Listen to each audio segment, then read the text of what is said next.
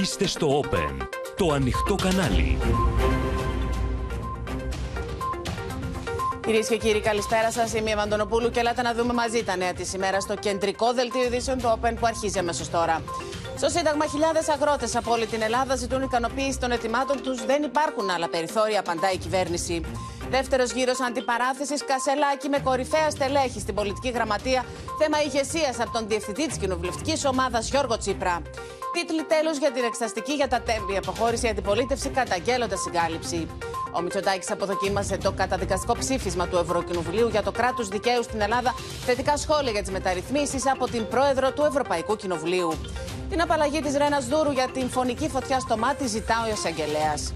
Εξαιρετικά δύσκολη για τον Ουκρανικό στρατό η κατάσταση στο πολεμικό μέτωπο, λέει ο Ζελένσκι, μαζικές επιθέσεις των Ρώσων. Η σύζυγος του Ναβάλη προαναγγέλει αγώνα κατά του Κρεμλίνου, αβάσιμα και απεχθήτα περί δολοφονίας, απαντά το Κρεμλίνο.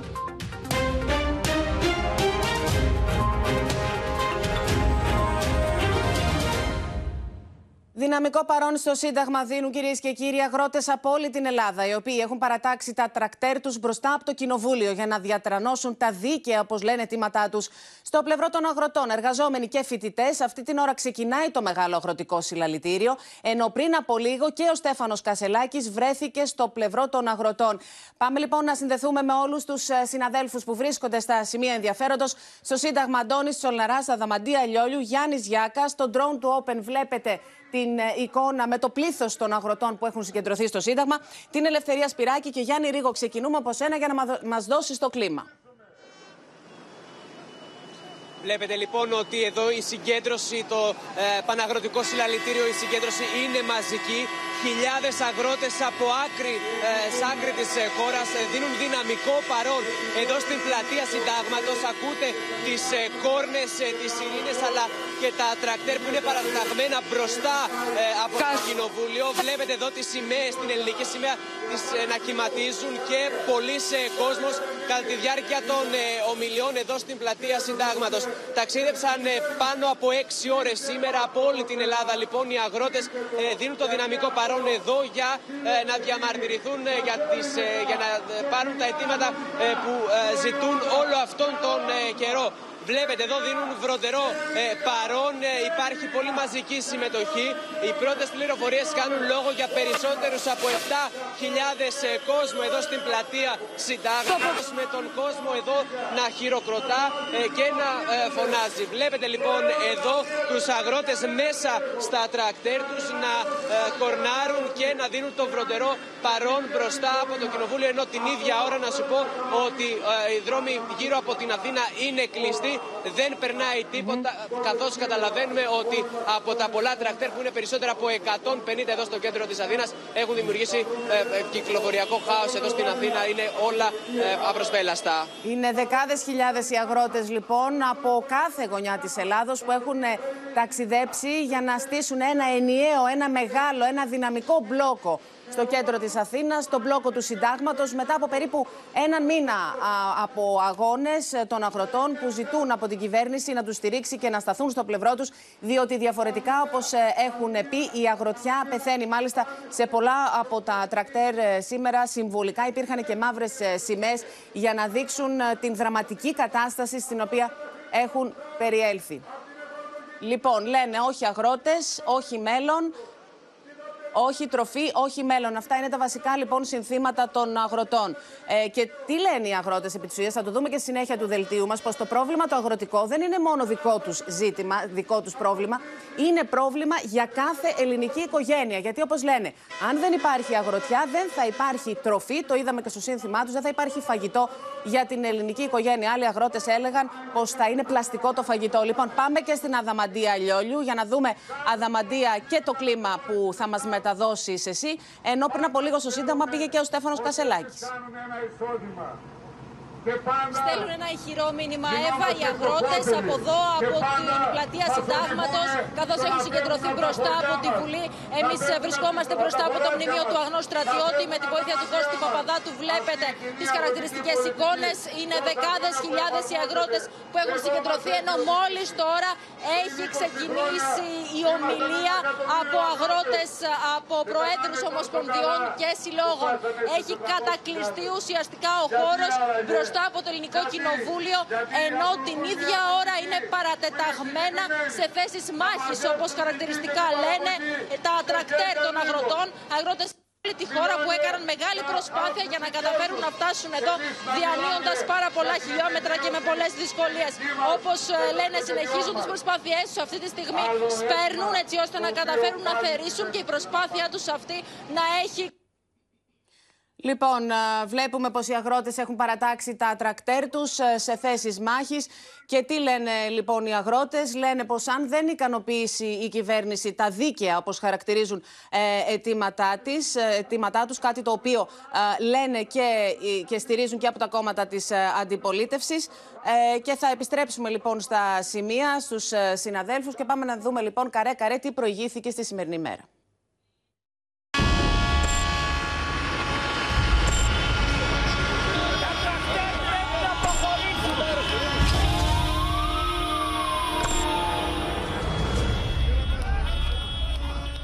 Πρωτογνωριστικό είναι στην καρδιά της Αθήνας. Πάνω από 100 τρακτέρ έχουν παραταχθεί μπροστά από το μνημείο του άγνωστου στρατιώτη. Με τους αγρότες να διεκδικούν δυναμικά την ικανοποίηση των ετοιμάτων τους.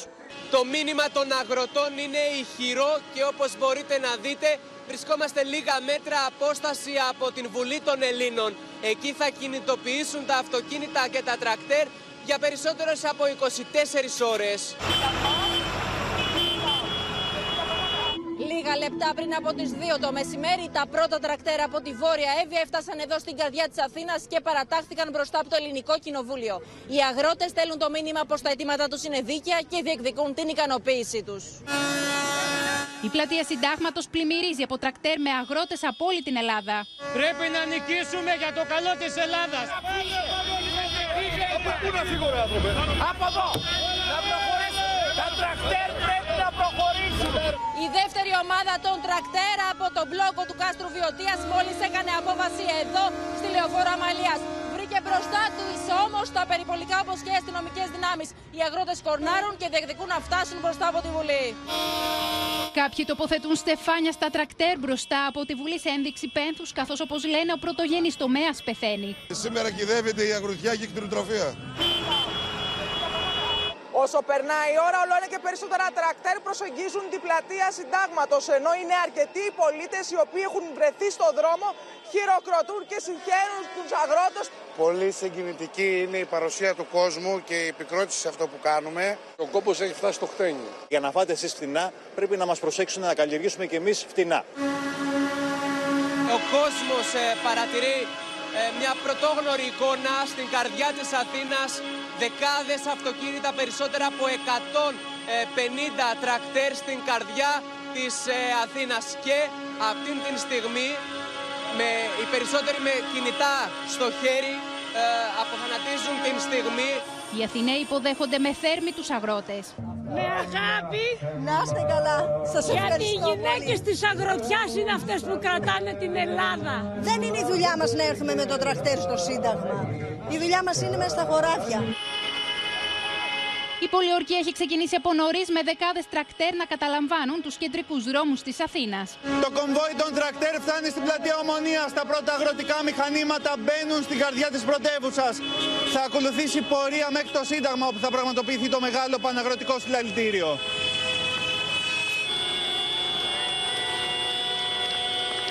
Στο συλλαλητήριο της Αθήνας δίνουν το παρόν και οι αγρότες από τα παρακάρλια χωριά, οι οποίοι ζητούν ένα συγκεκριμένο χρονοδιάγραμμα για το πότε θα απομακρυνθούν τα νερά από τις χιλιάδες καλλιέργειές τους. Ενωμένοι όλοι οι αγρότες θα δώσουμε έναν αγώνα, γιατί αυτός ο αγώνας πρέπει να δικαιωθεί. Οι καταστροφές είναι μεγάλες. Υπάρχουν 180.000 στρέμματα, όπως γράφει και το πανό μας, μέσα στο νερό.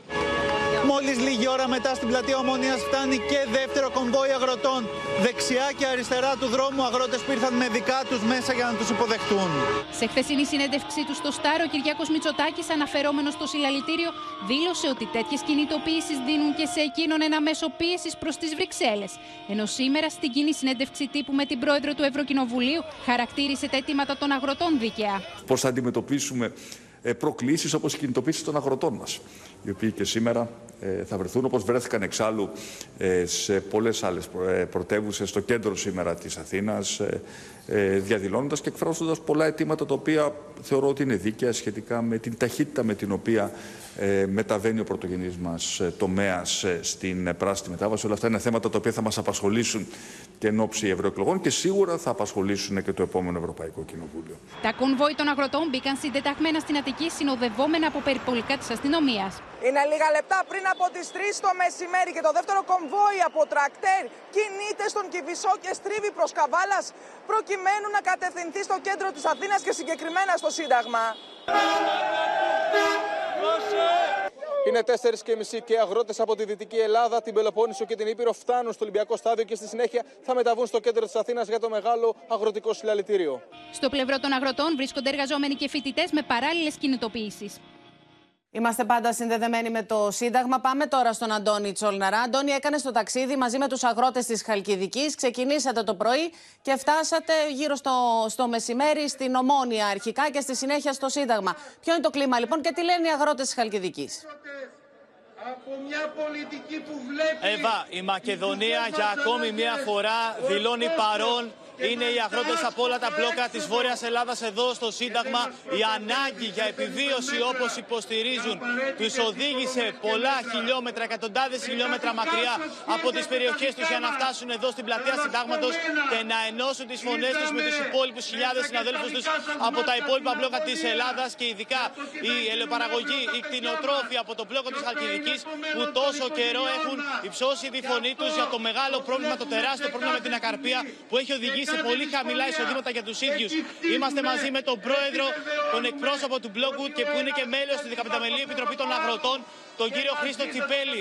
Πριν από λίγο, ο κύριος Τζέλας, κύριε Τσιπέλη, είπε ότι ο αγώνας θα συνεχιστεί και μετά το συλλαλητήριο, αν δεν δικαιωθούν τα αιτήματά σας. Το αφουγκράζεστε. Η Χαλκιδική δίνει ένα ηχηρό παρόν στον αγώνα των αγροτών. Είμαστε μαζί με όλους τους αγρότες.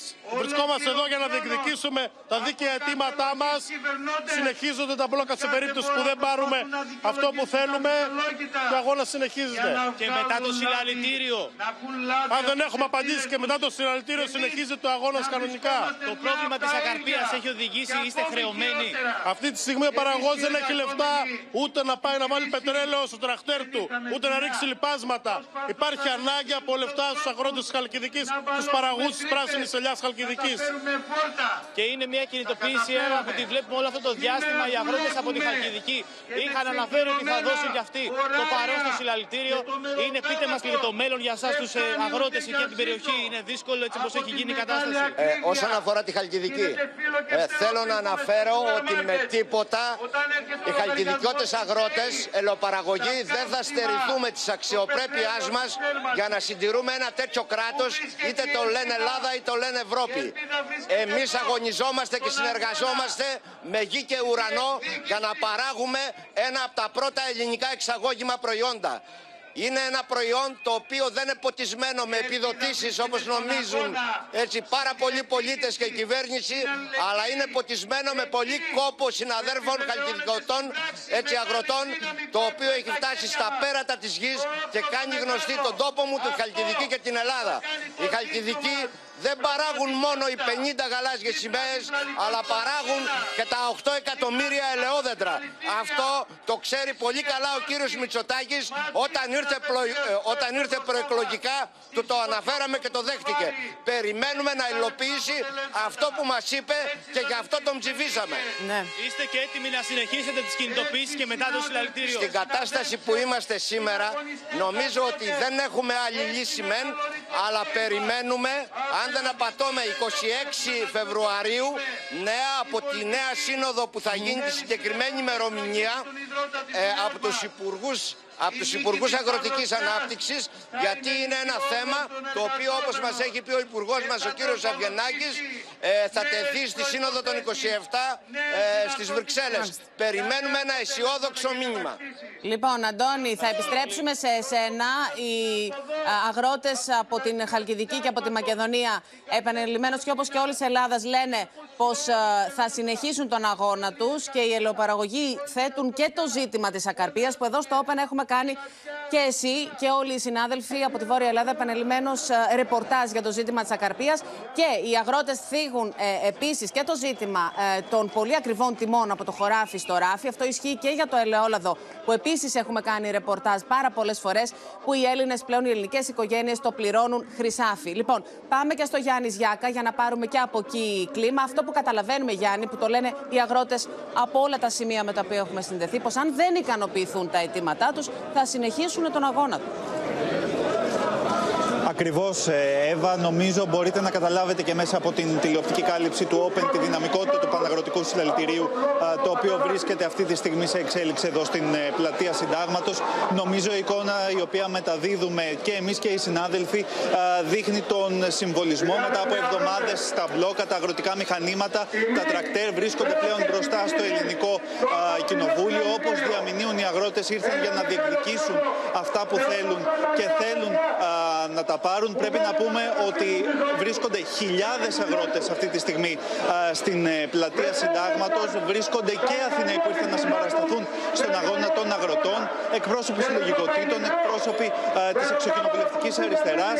Όπως ε, είπαμε, Εύα, είναι χιλιάδες ο κόσμος και το τονίζουμε, διότι όπως ε, ανέφεραν και οι συνάδελφοι αυτή τη στιγμή, η πλατεία Συντάγματος είναι βέβαια προσπέλαστη, αλλά να μεταφέρουμε και κάποια χρηστικά πράγματα η οδός Σταδίου και η οδός Ακαδημίας αυτή τη στιγμή είναι ανοιχτές, αλλά καλό είναι κάποιος να αποφύγει να κατέβει στο κέντρο αυτή τη στιγμή. Όσον αφορά την αστυνομική παρουσία, Εύα, είναι ε, πολύ διακριτική, αλλά καθ' όλη τη διάρκεια του συλλαλητηρίου ε, θα επιτηρείται το κέντρο της Αθήνας τόσο από τα ντρόουν όσο και από τα ελικόπτερα της ελληνικής Λοιπόν, αστυνομίας. θα επιστρέψουμε και σε εσένα. Πάμε στην Ελευθερία Σπυράκη, διότι στο πλευρό των αγροτών στέκονται και εργαζόμενοι αλλά και φοιτητές που ξεκίνησαν πορεία από τα προπήλαια και έφτασαν και αυτοί στο Σύνταγμα.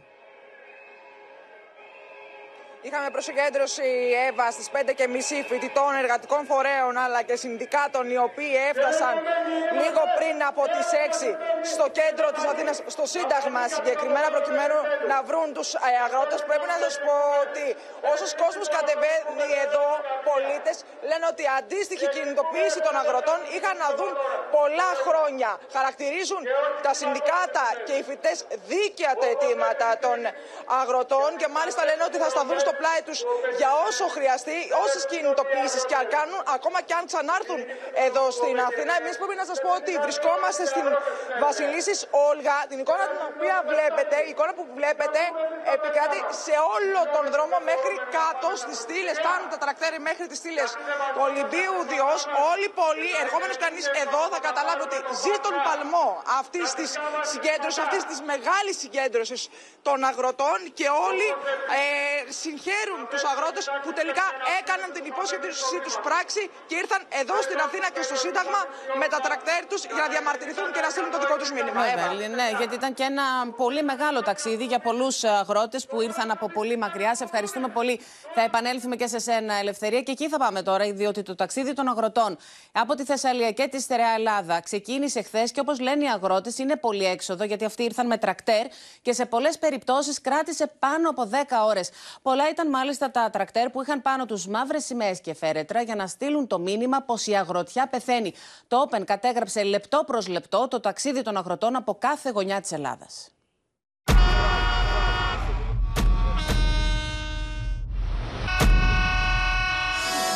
Με τρακτέρ, λεωφορεία, γιοταχή και πλοία, αγρότες από όλη την Ελλάδα ξεκίνησαν το ταξίδι τους για το κέντρο της Αθήνας, κορυφώνοντας τις κινητοποιήσει τους.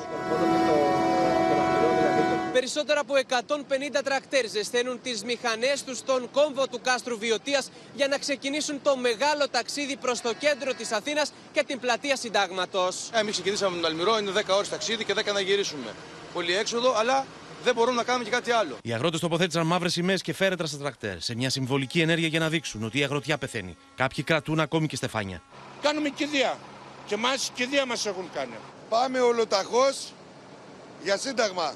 Ανάμεσα στους αγρότες και ένα νέο ζευγάρι από τον Βασίλη Φαρσάλων που χτυπήθηκε από τον Ντάνιελ αλλά και τον Ιαννό παλαιότερα. Αυτοί οι άνθρωποι που βλέπετε από πίσω δεν είναι απλά 10, 15, 20, 100 τραχτέρια, αλλά μιλάμε ότι κουβαλάνε από πίσω τους στο χωριό τους, στην πόλη τους και ο καθένας στην ιστορία τη δικιά τους. Έχουμε όλη την κοινωνία με το μέρο μας. Αυτή τη στιγμή πονάμε και πονάμε πάρα πολύ. Λίγο πριν από την αναχώρησή τους από το κάστρο Βιωτίας, εκπρόσωποι των μπλόκων ήρθαν σε αντιπαράθεση μεταξύ τους για διαδικαστικά ζητήματα. Με αποτέλεσμα οι αγρότες από τον Αλμυρό να ξεκινήσουν πρώτοι και ξεχωριστά από τους υπόλοιπους. Με το συνεργείο του Όπεν και τον Δημήτρη Αλεξάκη έχουμε επιβιβαστεί σε ένα από τα λεωφορεία που ξεκίνησαν από τη Χαλκιδική. Πίσω μου βλέπετε λεωπαραγωγού και κτηνοτρόφους οι οποίοι με αγωνιστική διάθεση ταξιδεύουν στην Αθήνα για το μεγάλο αγροτικό συλλαλητήριο. Εμείς δεν ζητάμε τίποτα περισσότερο από αυτό που μας ανήκει. Δεν θέλουμε κάτι παραπάνω. Καλά τα λέει η κυβέρνηση ότι είναι δίκαια τα αιτήματά μας, θέλουμε και πράξεις. 7 η ώρα το πρωί και δύο λεωφορεία με περίπου 100 αγρότες ξεκινούν από το Δερβένι με προορισμό το Σύνταγμα. Θα είναι ό,τι μεγαλύτερο έχει δει η Αθήνα από θέμα αγροτικών κινητοποιήσεων και γενικότερα κινητοποιήσεων. Νωρίς το πρωί, δεκάδες αγρότες έφτασαν στο λιμάνι του Πειραιά και από την Κρήτη για να πάρουν μέρος στο συλλαλητήριο στην πλατεία Συντάγματος. Ήρθαμε στην Αθήνα και θέμε όλο το λαό να είναι μαζί μας, γιατί τα αιτήματά μας αφορούν όλη την κοινωνία. Η ώρα είναι 12 το μεσημέρι και οι αγρότες από τον μπλόκο του Αιγείου επιβιβάζονται στα λεωφορεία προκειμένου να μεταβούν στην Αθήνα για το Παναγροτικό Συλλαλητήριο. Παρακαλούμε την κυβέρνηση να ξύσει ακόμη λίγο τον πάτο του βαρελιού. Παίρνει λίγο ξύσιμο νομίζω. Σε δύο κύματα οι αγρότες με τα τρακτέρ τους από το κάστρο Βιωτία έφτασαν συντεταγμένα, καθοδηγούμενοι από περιπολικά, στα διόδια των Αφιδνών. Περισσότεροι από 200 αγρότες από την Αιγιάλια καταφθάνουν στην Αθήνα με λεωφορεία προκειμένου να συμμετάσχουν στο Παναγροτικό Συλλαλητήριο. Οι αγρότες από τη Δυτική Ελλάδα και την Πελοπόννησο με λεωφορεία συγκεντρώθηκαν στα Μέγαρα. Δεν ζητάμε κάτι παράλογο. Απλά ζητάμε αυτά που απλά δικαιούμαστε. Περισσότερα από 15 πούλμαν που συγκεντρώθηκαν στα ΣΕΑ Μεγάρων κατευθύνονται αυτή την ώρα προς το Ολυμπιακό Στάδιο, εκεί όπου θα ξεκινήσουν προς το κέντρο της Αθήνας και το μεγάλο αγροτικό συλλαλητήριο. Σε ένδειξη συμπαράστασης, οι αγρότες του Εύρου έκλεισαν τα τελωνία. Την ίδια ώρα που οι αγρότες κατευθύνονται στην πλατεία Συντάγματος, αγρότες του Εύρου έχουν κλείσει και τα δύο τελωνία, τόσο των Κήπων όσο και του Ορμενίου. Προχωρήσαμε σε συμβολικό αποκλεισμό του τελωνίου των Κήπων μεταξύ 1 και 7 το απόγευμα, μόνο για φορτηγά επαγγελματικά οχήματα. Σε συμβολικό αποκλεισμό του τελωνίου της Νίκης προχώρησαν οι αγρότες της Φλόρινας και της Δυτικής Μακεδονίας. Η ώρα είναι 5 το απόγευμα. Αγρότες αποκλείουν τα σύνορα στο τελωνίο της Νίκης τόσο για γιοταχή όσο και για φορτηγά για όση ώρα διαρκεί το συλλαλητήριο στην Αθήνα. Είμαστε μαζί τους, θα, θα νικήσουμε. Οι αγρότες της Κεντρικής Μακεδονίας απέκλεισαν το τελωνίο των Ευζώνων. Στο Σύνταγμα βρίσκεται και ο αγαπητός ε, Ταγκαλής. Αγαπητέ, να πάρουμε κλίμα και από εσένα. Τι βλέπεις και πού ακριβώς βρίσκεσαι; Εύα, Ακριβώς εμείς βρισκόμαστε Εύα, στην αρχή της Πανεπιστημίου, που όπως μπορείτε να, δει, να δείτε υπάρχουν εκατοντάδες διαδηλωτές και σε αυτό το σημείο. Με το κέντρο της Αθήνας να είναι κλειστό, λοιπόν, να ακούγονται διαρκώς συνθήματα που σχετίζονται με τον αγώνα των αγροτών, κόρνες από τα τρακτέρ. Μάλιστα είναι και πολύ φοιτητικοί οι πολλοί φοιτητικοί σύλλογοι που βρίσκονται εδώ πέρα. Μάλιστα είναι και ένα πανό τη Νέα Αριστεράς. Έτσι λοιπόν οι δρόμοι παραμένουν κλειστοί εδώ στην Πανεπιστημίου της Σταδίου και περιπετρικά λοιπόν στην πλατεία Ομονίας. Το κέντρο είναι πρακτικά διάβατο και η κυκλοφορία έχει κλείσει στους γυροδρόμους για να διευκολυνθεί η μετακίνηση των αγροτών που έφτασαν με τρακτέρε λίγο νωρίτερα στο Ολυμπιακό Στάδιο. Πολλοί διαδηλωτές οι οποίοι φωνάζουν ε, ακόμα και αυτή την ώρα εδώ στην αρχή της Πανεπιστημίου όπου βρισκόμαστε εμείς. Λοιπόν, δεκάδες χιλιάδες είναι οι αγρότες. Βλέπουμε και την εικόνα από το drone του Open που έχουν συγκεντρωθεί με τα τρακτέρ τους σε μία συγκέντρωση να πούμε πως όλα κύλησαν ομαλά σε άψογη συνεργασία με τις αρχές. Οι αγρότες ξεκίνησαν το ταξίδι τους και έφτασαν στο Σύνταγμα για να διατρανώσουν, για να φωνάξουν τα συνθήματά τους ζητώντας τη στήριξη της κυβέρνησης, διότι σε διαφορετική περίπτωση λένε πως όχι αγρότες, αυτό είναι το κεντρικό του σύνθημα, όχι αγρότες, όχι φαγητό, όχι μέλλον. Και θέτουν και ένα ερώτημα στην ελληνική κοινωνία και στις ελληνικές οικογένειες, πως χωρίς εμάς τι θα φας. Αυτό είναι ακριβώς το οποίο λένε. Στο Σύνταγμα βρέθηκε νωρίτερα και ο πρόεδρος του ΣΥΡΙΖΑ, Στέφανος Κασελάκης, και συνομίλησε με αγρότες. Πάμε να ακούσουμε τι είπαν. Υπάρχει ένα καρτέλ στη μέση, οι μεσάζοντες στα λιγοπόλια. Να επέμβει το κράτος άμεσα. Μην υπάρχει πλέον αυτή η κοροϊδία. Να καταργηθεί ο φόρος στο αγροτικό πετρέλαιο, μόνιμα. να υπάρχει πλαφόν στο αγροτικό ρεύμα και επιτέλους μια ρύθμιση οφειλών αυτοί οι άνθρωποι να μην δουν τη γη τους να πηγαίνει στη ρευστοποίηση. Απλά πράγματα να γίνουν άμεσα. Λοιπόν, η κορύφωση των δράσεων των αγροτών τόσες ημέρες γίνεται αυτήν την ώρα στο μεγάλο αγροτικό συλλαλητήριο που είναι σε εξέλιξη. Ωστόσο, οι αγρότες από όλη την Ελλάδα που δεν κατέβηκαν, δεν μπόρεσαν να πάνε στο συλλαλητήριο, είναι με το βλέμμα στραμμένο στο Σύνταγμα. Πάμε λοιπόν στο τελωνίο ε, στην Αναστασία Αργυριάδου των Ευζώνων, το οποίο είναι και αυτό ε, κλειστό, γιατί συνεχίζονται και οι παράλληλες δράσεις των αγροτών σε όλη τη χώρα. Εύα, η καρδιά του αγροτικού κόσμου της Μακεδονίας χτυπά αυτή την ώρα στο τελωνίο των Ευζώνων. Είναι σε εξέλιξη μια παράλληλη δράση με το συλλαλητήριο της Αθήνας. Όπως μπορείτε να δείτε εδώ έχουν συγκεντρωθεί αγρότες με τα τρακτέρ τους, περισσότερο από 200 τρακτέρ. Εκατοντάδες οι αγρότες από τους νομούς Πέλας, Συμμαθίας, Θεσσαλονίκης, Κιλκής βρίσκονται εδώ και έχουν αποκλείσει το τελωνίο τόσο τις φύλες εισόδου όσο και εξόδου. Με τις κόρνες και τους πυρσούς δίνουν το σύνθημα ότι δεν θα φύγουν, δεν θα σταματήσουν κινητοποιήσεις αν δεν ικανοποιηθούν τα αιτήματά τους. Φθηνό πετρέλαιο και ρεύμα, επιδοτήσεις. Επίσης εδώ οι αγρότες του Κιλκής έχουν ακόμη ένα πρόβλημα. Εισάγονται παράνομα αγροτικά προϊόντα από τις βαλκανικές χώρες και είναι μεγάλο πλήγμα για αυτούς. Θα συνεχίσουν κινητοποιήσεις, θα περιμένουν και τους αγρότες που έχουν κατέβει στην Αθήνα για να συντονίσουν το μέλλον. Ωστόσο δηλώνουν έτοιμοι να παραμείνουν εδώ με τους αποκλεισμούς του τελωνίου κάθε βράδυ από τις 6, 7 έως και τις 10.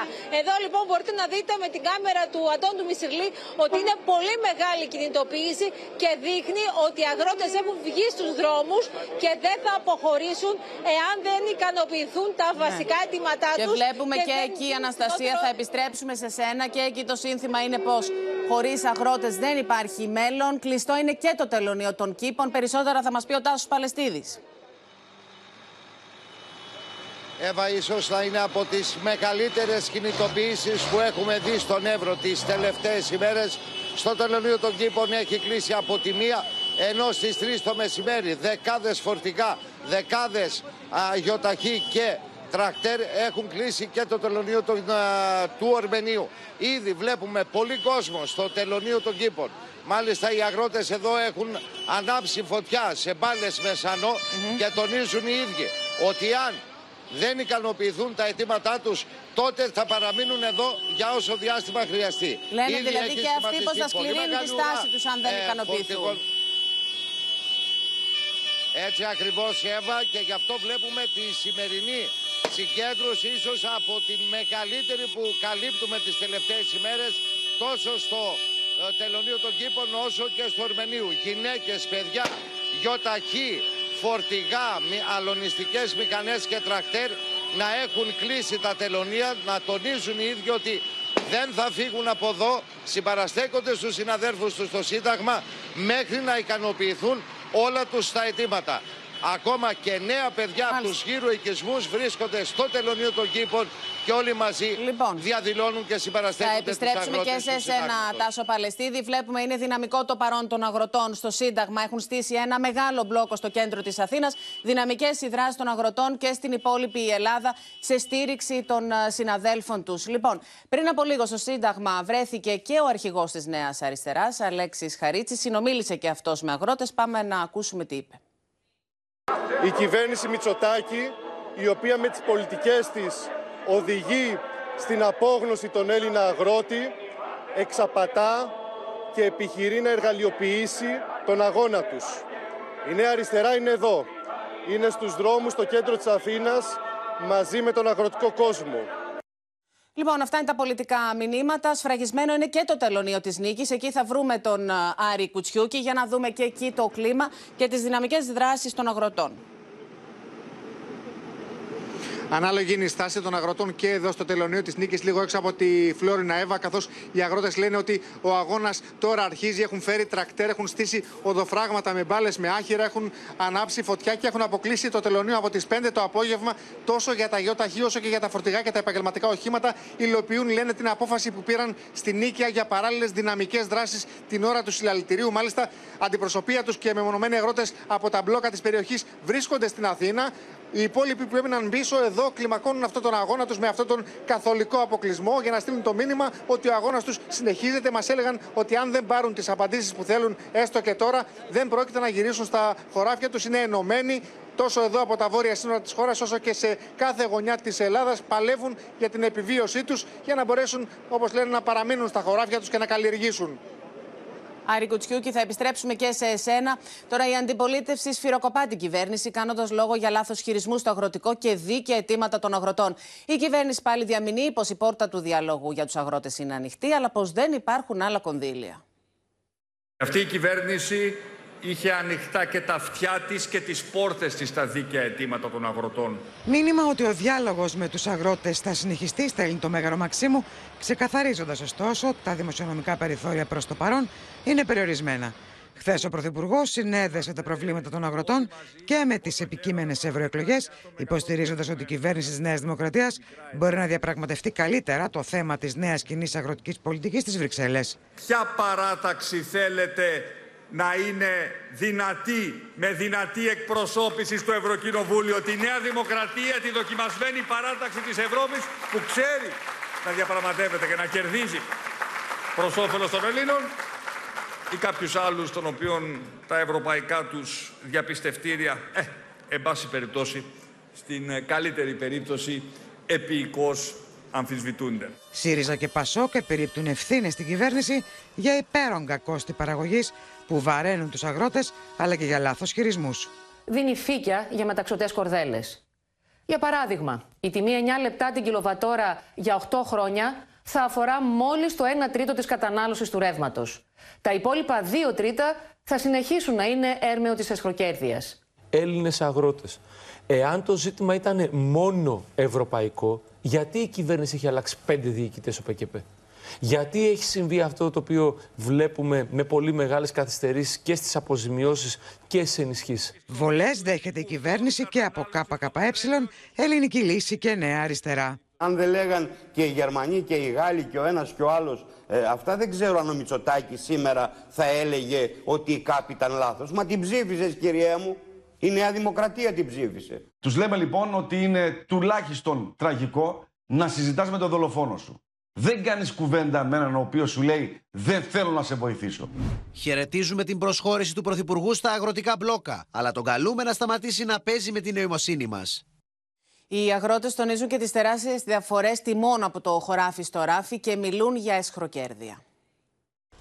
Καπέλα που ξεπερνούν ακόμη και το 250% από το χωράφι στο ράφι, αλλά και ελληνοποιήσεις φρούτων και άλλων προϊόντων που εισάγονται, αναμειγνύονται με ντόπια προϊόντα και πολλούνται ως ελληνικά, καταγγέλουν οι αγρότες. Τα αιτήματά μας αφορούν όλη την κοινωνία για να έχουμε ποιοτικά και φτηνά προϊόντα για τον ίδιο το λαό.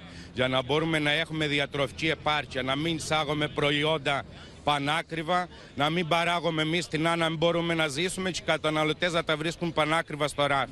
Για ένα κιλό πορτοκάλια το κόστος παραγωγής είναι 20 λεπτά και το κόστος συγκομιδής 6 λεπτά. Με το κέρδος του παραγωγού να διαμορφώνεται στα 15 λεπτά, το προϊόν φεύγει από το χωράφι για να περάσει από το συσκευαστήριο με τιμή 30 με 40 λεπτά του ευρώ το κιλό. Το κέρδος του χοντρέμπορου διαμορφώνεται στα 35 λεπτά και έτσι το πορτοκάλι φτάνει στο λιανέμπορο προς 73 λεπτά του ευρώ το κιλό. Με το κέρδος του λιανέμπορου στα 46 λεπτά και το ΦΠΑ στα 19 λεπτά, το πορτοκάλι φτάνει τελικά να πωλείται προς 1,40 ευρώ το κιλό, δηλαδή με καπέλο 250% μετά το χωράφι. Σπασμένα μεταποιημένα τα αμύγδαλα μας τα παίρνει ο έμπορας 5,5 ευρώ. Όταν εμείς ένα αμύγδαλο μας το παίρνουν 5,5 ευρώ και εσείς τα καλάθια σας τα παίρνετε στα σπίτια σας 15 και 17 ευρώ, είναι πολύ μεγάλη η ψαλίδα μας. Και δεν είναι μόνο η ψαλίδα ανάμεσα στο χωράφι και το ράφι. Ο Ανδρέας Καραγιάννης καταγγέλει πως τι τιμές στη χονδρική και άρα το κέρδος του παραγωγού συμπιέζουν οι ελληνοποιήσεις αμυγδάλων Τουρκίας. Τουρκία τα προϊόντα αυτά είναι ραντισμένα με όχι βιολογικά φάρμακα όπως τα δικά μας. Υπολογίζεται πως ο παραγωγός βάζει στην τσέπη μόλις το 8 με 9% από τη λιανική τιμή των προϊόντων. Δεν γίνεται το ίδιο προϊόν σε σκεύασμα το οποίο υπάρχει στην Ελλάδα σε 50 ευρώ το λίτρο το ίδιο σκεύασμα στη, στην Τουρκία ή στη Βουλγαρία να έχει 10 ευρώ. Όπως εμείς οι αγρότες πρέπει να φροντίσουμε το χωράφι όταν το σπείρουμε να απομακρύνουμε τα ζυζάνια και τα παράσιτα και ο Πρωθυπουργός πρέπει να απομακρύνει τα ζυζάνια και τα παράσιτα από την ελληνική οικονομία. Συχνά οι τιμές ανεβαίνουν και με τα ταξίδια των προϊόντων από τη μια περιοχή στην άλλη. Τα πορτοκάλια που παράγονται στη σκάλα Λακωνίας ταξιδεύουν πρώτα στην Αθήνα στις κεντρικές αποθήκες για να πάνε πίσω στα υποκαταστήματα σούπερ μάρκετ της Πελοποννήσου με τιμή φουσκωμένη από τις βόλτες, παρόλο που πολλούνται δίπλα στον τόπο παραγωγής τους. Γυρίζουμε σελίδα στο δελτίο μας. Στον ΣΥΡΙΖΑ μένονται ισχυροί κραδασμοί με την καθοριστική συνεδρίαση της πολιτικής γραμματείας να είναι σε εξέλιξη αυτήν την ώρα. Παρουσία του Στέφανου Κασελάκη. Ο Γιώργος Τσίπρας υποστήριξε πως αν δεν υπάρξει συνεννόηση, θα πρέπει να υπάρξει αλλαγή σκητάλη στην ηγεσία με φόντο τις ευρωεκλογές. Με τον Στέφανο Κασελάκη πάντως να δηλώνει πως δεν εξετάζει το ενδεχόμενο παρέτησης ούτε στο ενδεχόμενο μιας μεγάλης ήττας στις ευρωεκλογές. A party that frankly thinks that we're going to be government and then loses with 2.3 times uh, the score between New Democracy and Syriza, the first thing that you should be doing is listening to his members. How, how can a party be afraid to listen to his members and expect to govern in the future?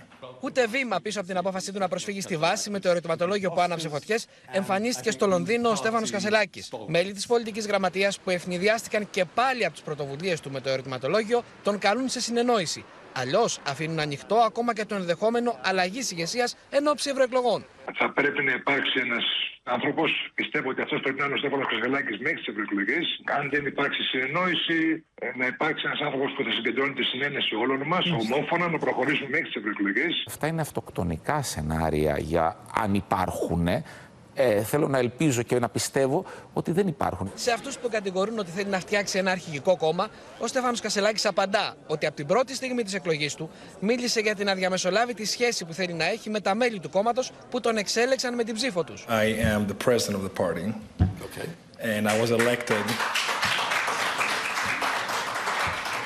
And I was elected by 150,000 people who voted in the process. I have by far the, the most um, accurate and recent stamp of approval from the party base. I was elected with a clear message that I will give voice to all party members to make this a party for the members. That was my message from the very beginning. Εκλέξαμε πρόεδρο και αυτό δεν το αμφισβητεί κανένα. Δεν εκλέξαμε μονάρχη. Πρόεδρο εκλέξαμε. Στην εξάωρη έκτακτη συνεδρία της πολιτικής γραμματείας, εχμηρός εμφανίστηκε ο Παύλος Πολάκης, ενώ η Όλγα Γεροβασίλη κράτησε την πιο σκληρή στάση απέναντι στην ηγεσία, απορρίπτοντας το περιεχόμενο της επιστολής Κασελάκη. Δυστυχώς δεν είναι εδώ ο πρόεδρος να τον ενημερώσετε ότι η επιστολή του επιστρέφεται. Είμαι σε δύσκολη θέση διότι εγώ υποστήριξα την υποψηφιότητά του. Οι συσχετισμοί πάντως δεν ήταν τέτοιοι που να οδηγήσουν σε έκτακτη κεντρική επιτροπή. Το ενδεχόμενο παραμένει ανοιχτό, καθώς σήμερα στις 7 ο Στέφανος Κασελάκης και οι επικριτές του θα βρεθούν απέναντι στην πολιτική γραμματεία που συνεδριάζει εκ νέου. Ο πρόεδρος του ΣΥΡΙΖΑ απάντησε πάντως πως δεν εξετάζει ενδεχόμενο παρέτησης ούτε μετά από μεγάλη ήττα στις ευρωεκλογές. In the coming European elections, the difference between Syriza and the winning party is more than 20 points. That will be a reason for you to resign. No. Αν χάσει ο ΣΥΡΙΖΑ με 20 μονάδες, τίθεται θέμα μετά; Κοιτάξτε, έχουμε βάλει τον πύχη και ο ίδιος ο πρόεδρος και εμείς βεβαίως ε, ψηλά. Ο στόχος είναι να μπορούμε να κερδίσουμε το Μητσοτάκη. Έχουμε συνδεθεί με τον Χρήστο Τσιγουρή. Η πολιτική γραμματεία είναι σε εξέλιξη. Σήμερα παρουσία του Στέφανου Κασελάκη, του Προέδρου του κόμματος. Να δούμε τι πληροφορίες έχεις, Χρήστο, για το αν θα τα βρουν οι δύο πλευρές ή αν ο Στέφανος Κασελάκης θα επιμείνει στις θέσεις του που έριξαν λάδι στη φωτιά. Φαίνεται ότι έχει βρεθεί ένα σημείο ισορροπίας, Εύα, καθώς ε, η αίσθηση που υπάρχει σε όσους συνομιλούν με τα στελέχη του ΣΥΡΙΖΑ που μετέχουν στην πολιτική γραμματεία είναι ότι δεν θα πάμε σε έκτακτη συνεδρία της Κεντρικής Επιτροπής. Άλλωστε, σήμερα τα χρονικά περιθώρια είναι λίγα για κάτι τέτοιο. Φαίνεται όμως ότι έχουν επικρατήσει ψυχρεμότερες φωνές και θα πάμε κανονικά στο συνέδριο. Τώρα, μένει να δούμε αν ο κύριος Κασελάκης θα δώσει κάποιες, ε, θα κάνει κάποια επεξήγηση για αυτά που έγραφε στην επιθετική είναι η αλήθεια επιστολή του εναντίον των μελών της πολιτικής γραμματείας χτες και η οποία βέβαια όπως είδατε προκάλεσε ε, διάφορα σχόλια. Την ίδια ώρα μένει επίσης να δούμε αν θα αποδεχτεί και αυτό το σημείο είναι κομβικό την συμμετοχή στο κέντρο λήψης αποφάσεων τη λειτουργία ενός πολιτικού κέντρου, της πολιτικής γραμματείας, που κάθε εβδομάδα θα προγραμματίζει την τακτική του ΣΥΡΙΖΑ και θα προτεραιοποιεί, προτεραιοποιεί τους στόχους. Αυτό, αν δεν είναι και το σημείο κλειδί, καθώς πολλά από τα στελέχη ευνηδιάζονται και υπάρχουν οι εχμέ που ακούσαμε κιόλας για αρχηγικό κόμμα, για λειτουργία χωρίς ε, συλλογικότητας αποφάσεις. Βεβαίως, μένει να δούμε αν τελικά θα υπάρξει κάποια διαβεβαίωση,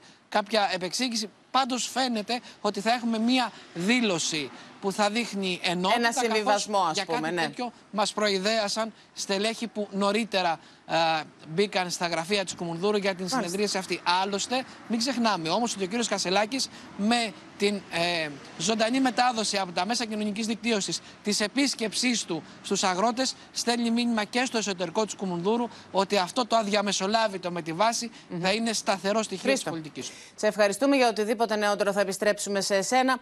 Τίτλους τέλους μέσα σε κλίμα έντασης ρίχνει κυρίες και κύριοι η Εξεταστική Επιτροπή, ενώ δεν θα κληθεί άλλος μάρτυρας μετά τον Θάνο Πλεύρη, καθώς το αίτημα για παράταση των εργασιών απορρίφθηκε από την πλειοψηφία. Οι κόντρες χτύπησαν κόκκινο στη σημερινή συνεδρίαση με αποτέλεσμα να αποχωρήσουν τα περισσότερα κόμματα πριν την ολοκλήρωση των εργασιών. Βάζετε ευλ- αυλαία σε μια εξεταστική η οποία πρώτον δεν έχει τη δικογραφία. Και ψάχνετε φτηνά επιχειρήματα, ποιος εσείς κύριε Πρόεδρε που κάνετε bullying, μάρτυρες, χωρίς να έρθουν εδώ. Ε, συγγνώμη, Καλέσατε τον ήρωα μάρτυρα για την τούρτα της μαμάς. ε, δεν τρέπεσαι. Με προσβάλλεις κιόλας. Αν θέλετε να διακόψουμε, Να επειδή έχετε σω- κοκκινήσει και λίγο. Η άρνηση της πλειοψηφίας να δώσει παράταση στις εργασίες της Επιτροπής προκάλεσε την αντίδραση της αντιπολίτευσης που μίλησε για απόπειρα συγκάλυψης.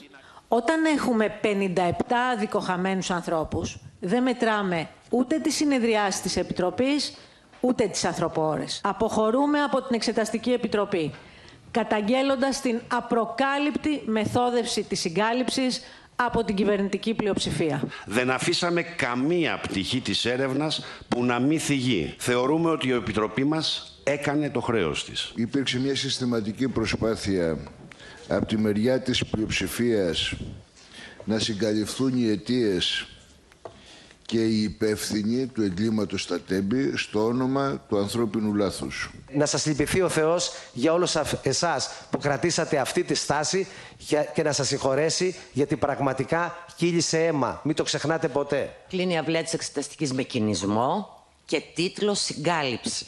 Θα αποχωρήσουμε κι εμείς και θα μας κρίνει και θα σας κρίνει ο ελληνικός λαός. Σύσσωμη αντιπολίτευση ζήτησε την παραπομπή της κατάθεσης Καραμανλή στην εισαγγελία για να ελεγχθεί για ψευδορκία.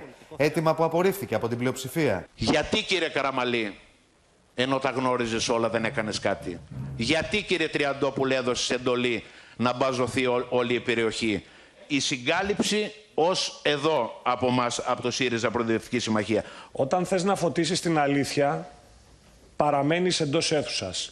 Με γαρέων δάκρυα για όλους εκείνους οι οποίοι αντί να ζητήσουν μέχρι τέλους την αλήθεια με τη διαρκή οχλαγωγία, με τα τηλεοπτικά σοου κανιβάλισαν αυτή την Εξεταστική Επιτροπή. Η εξεταστική ρίχνει αυλαία με την κατάθεση των πορισμάτων από τα κόμματα στις 8 Μαρτίου και τη συζήτηση επ' αυτών στις 11 του ίδιου μήνα. Την ώρα που ο Υπουργός Δικαιοσύνης είπε στη Βουλή ότι η δίκη για τα τέμπη δεν αποκλείεται να ξεκινήσει τον Ιούνιο. Στην φωνική πυρκαγιά για το μάτι θα πάμε τώρα να αθωρωθεί η Ρένα Δούρου για όλες τις κατηγορίες που της αποδίδονται, ε, καθώς και άλλοι 11 κατηγορούμενοι ζήτησε ο εισαγγελέας της έδρας. Πάμε στην Έλληνα Γαλάρη να μας πει περισσότερα, Έλενα. Ναι, αυτή ήταν η πρόταση του εισαγγελέα, ο οποίος εισαγγελέας αναφέρθηκε εκτενώς στις κατηγορίες που αντιμετωπίζουν οι 21 κατηγορούμενοι. Για την πρώην Περιφερειάρχη Αττική, την κυρία Ρένα Δούρου, είπε ότι κατά τη διάρκεια της ακροματικής διαδικασίας δεν προέκυψαν ποινικές ευθύνες σε βάρος της. Γι' αυτό το λόγο, λοιπόν, ζήτησε να κηρυχθεί α- αθώα. Συγκεκριμένα, ανέλησε μία προς μία τις κατηγορίες που την βαραίνουν σχετικά με την κατηγορία Εύα ότι δεν έδωσε εντολή για απομάκρυνση των κατοίκων είπε δεν ήταν στη δική της ευθύνη θα ήταν παράνομο να δώσει εντολή για οργανωμένη απομάκρυνση καθώς προ... χωρίς προηγουμένως να υπάρχει εισήγηση της προσβεστικής υπηρεσίας. Ουδέποτε γεννήθηκε η υποχρέωση της κατηγορουμένης για τη λήψη αυτής της απόφασης. Άρα η κατηγορία είναι άνευ αντικειμένου. Να σας πω ότι ο εισαγγελέας ζήτησε παράλληλα την απαλλαγή του πρώην Γενικού Γραμματέα Πολιτικής Προστασίας, του πρώην Δημάρχου Μαραθώνα του Ηλία Ψινάκη, αξιωματικών της πυροσβεστικής υπηρεσίας και χειριστών εναέριων μέσων. Αντιθέτως, ζήτησε να καταδικαστούν πέντε αξιωματικοί της πυροσβεστικής, ο πρώην Δήμαρχος Ραφίνα Πικερμίου Ευάγγελος Μπουρνούς, καθώς όπως είπε οι δηλώσει του στη τηλεόραση δεν ήταν πραγματικές, δύο αντιδήμαρχοι και ο κάτοικος Πεντέλης, ο οποίος έκαψε Όπως είπε ο εισαγγελέας, ξερόχορτα και από εκεί ξεκίνησε και η φωτιά. Σε ευχαριστούμε πολύ, Έλενα Γαλάρη. Την ε, Ρένα Δουρού συνάντησε νωρίτερα στο Σύνταγμα ο πρόεδρος του ΣΥΡΙΖΑ, Στέφανος Κασελάκης, και με αιχμή την εξέλιξη αυτή την αγκάλιασε, της έδωσε συγχαρητήρια και της είπε επιτέλους δικαιοσύνη.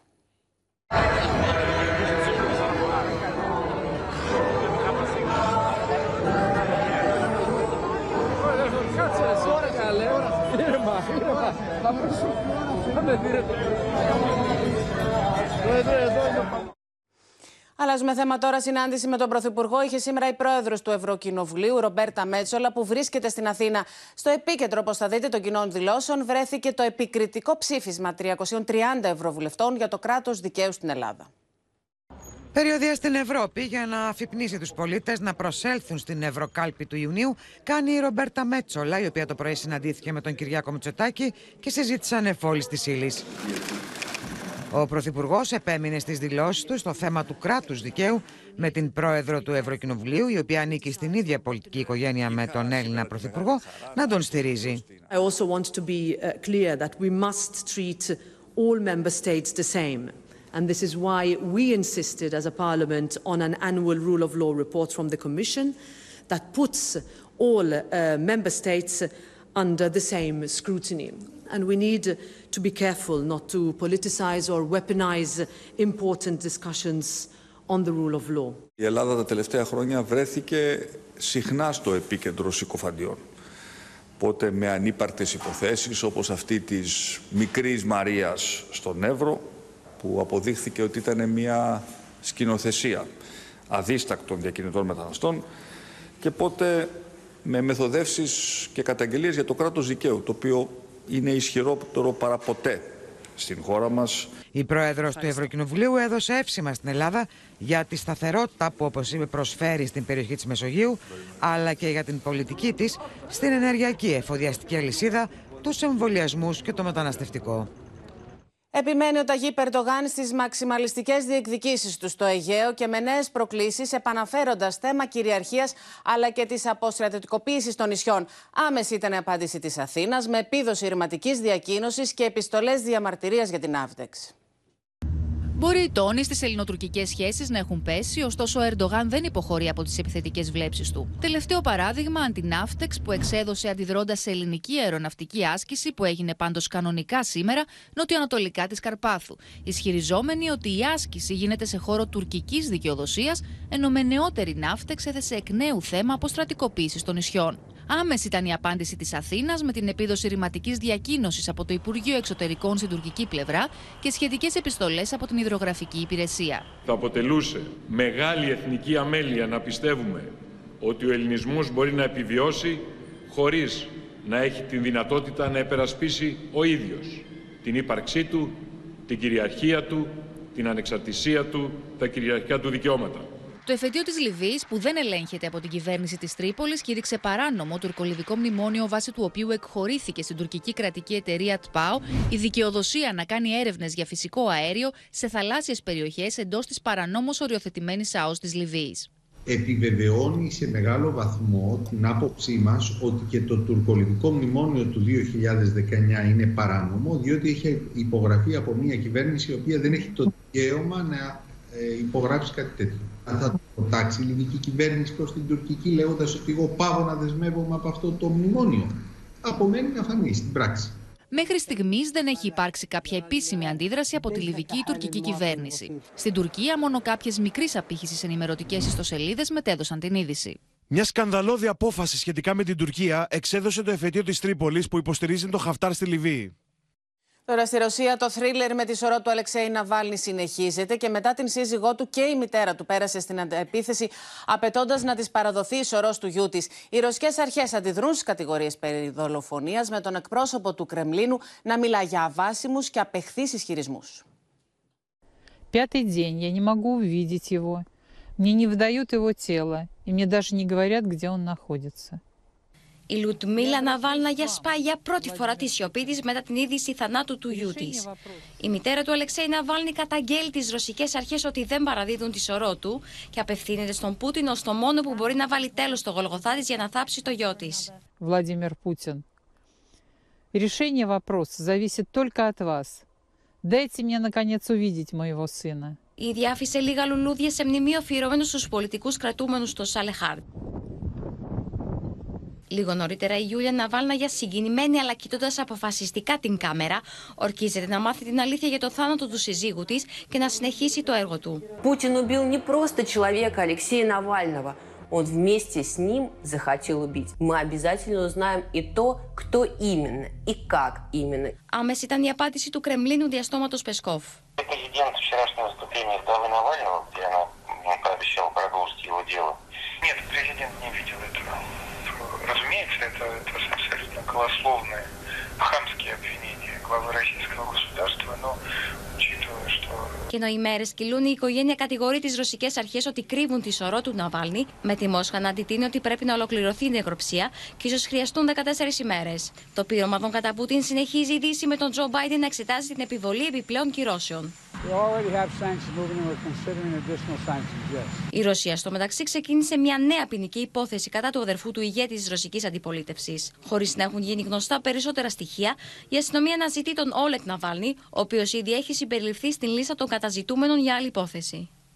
Στο άλλο πολεμικό μέτωπο μεταξύ Ρωσίας και Ουκρανίας εξαιρετικά δύσκολη χαρακτήρισε την έκβαση του πολέμου για τη χώρα του ο Βολοντίμιρ Ζελένσκι και πάμε στο Θανάση Αυγερινό για να δούμε όλα τα νεότερα αλλά και τις επαφές που είναι σε εξέλιξη. Καλησπέρα από τη Μόσχα. Πριν λίγο ολοκληρώθηκε η αναφορά του Υπουργού Άμυνας της Ρωσίας, του Σεργέη Σοϊγκού, στον α, πρόεδρο της Ρωσίας, τον Βλαντίμιρ Πούτιν. Το κλίμα ήταν, θα έλεγα, θριαμβευτικό. Ο Σοϊγκού ουσιαστικά μιλά για προέλαση και νίκη των ρωσικών δυνάμεων όχι μόνο στην περιοχή της Αυντεύκα αλλά και σε αρκετά άλλα σημεία.